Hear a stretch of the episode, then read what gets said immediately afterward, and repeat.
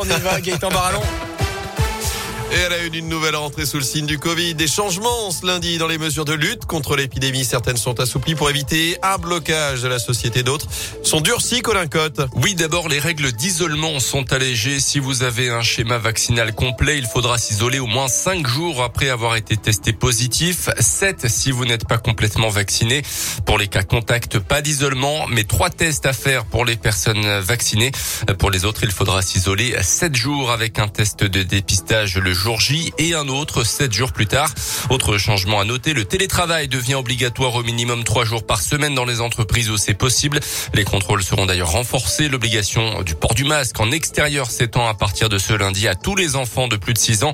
Dans les bars et les cafés, la consommation de boissons ou de nourriture ne peut plus se faire debout, mais seulement assis. Il est aussi interdit de manger ou de boire dans tous les cinémas, théâtres, salles de concert et équipements sportifs. Enfin, c'est aussi le retour des jauges aujourd'hui les grands rassemblements sont limités à 2000 personnes maximum en intérieur et 5000 à l'extérieur et chacun devra avoir une place assise. Une règle qui ne s'applique pas aux meetings politiques ni aux lieux de culte, foires, salons, parcs d'attractions et zoos. Merci Colin. Du changement aussi dans les écoles à partir d'aujourd'hui. Dès l'apparition d'un cas positif dans une classe, tous les élèves devront effectuer trois tests en seulement quelques jours. Rien en revanche dans les collèges et les lycées. Le SNES FSU s'inquiète d'ailleurs de ces mesures jugées insuffisantes. Un préavis de grève est déposé pour la semaine entière. Par ailleurs, le Premier ministre Jean Castex réunit dix ministres cet après-midi pour faire le point sur ce variant micro, notamment sur la continuité des services publics essentiels. Ça concerne notamment les hôpitaux, les lieux d'enseignement, les transports en commun, encore les administrations. Alors que le projet de loi sur le pass vaccinal débarque aujourd'hui à l'Assemblée. Dans l'actu près de chez nous, ce rassemblement prévu mercredi après-midi à Lorette, plusieurs associations de défense des animaux et de la nature se mobilisent après la polémique sur les chèvres errantes abattues pendant les fêtes. Une dizaine d'animaux tués sur ordre du maire Gérard Tardy qui allait causer des dégâts dans le cimetière. Gérard Tardy qui aurait annulé depuis le rendez-vous qu'il avait avec les présidents de ces associations. Notez que trois pétitions circulent en ce moment.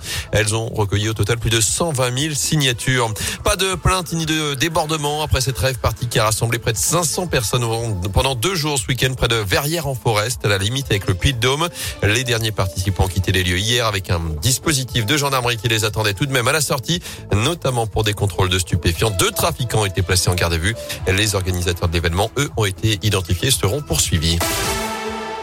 En foot, les Verts débutent bien l'année. Victoire 4 buts 1 hier sur le terrain de Jura Sud en 16e de finale de la Coupe de France. Un match d'abord arrêté une vingtaine de minutes après les jets de pétard et de fumigène depuis le parquage stéphanois. La reprise des Verts ont rapidement pris le dessus.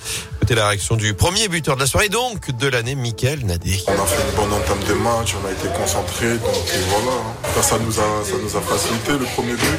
Puis le deuxième but, il est venu très rapidement. Mais sinon, on a fait un bon match dans l'ensemble. On va continuer de travailler à l'entraînement. On a des matchs importants qui arrivent. On va se concentrer sur le match contre Lens.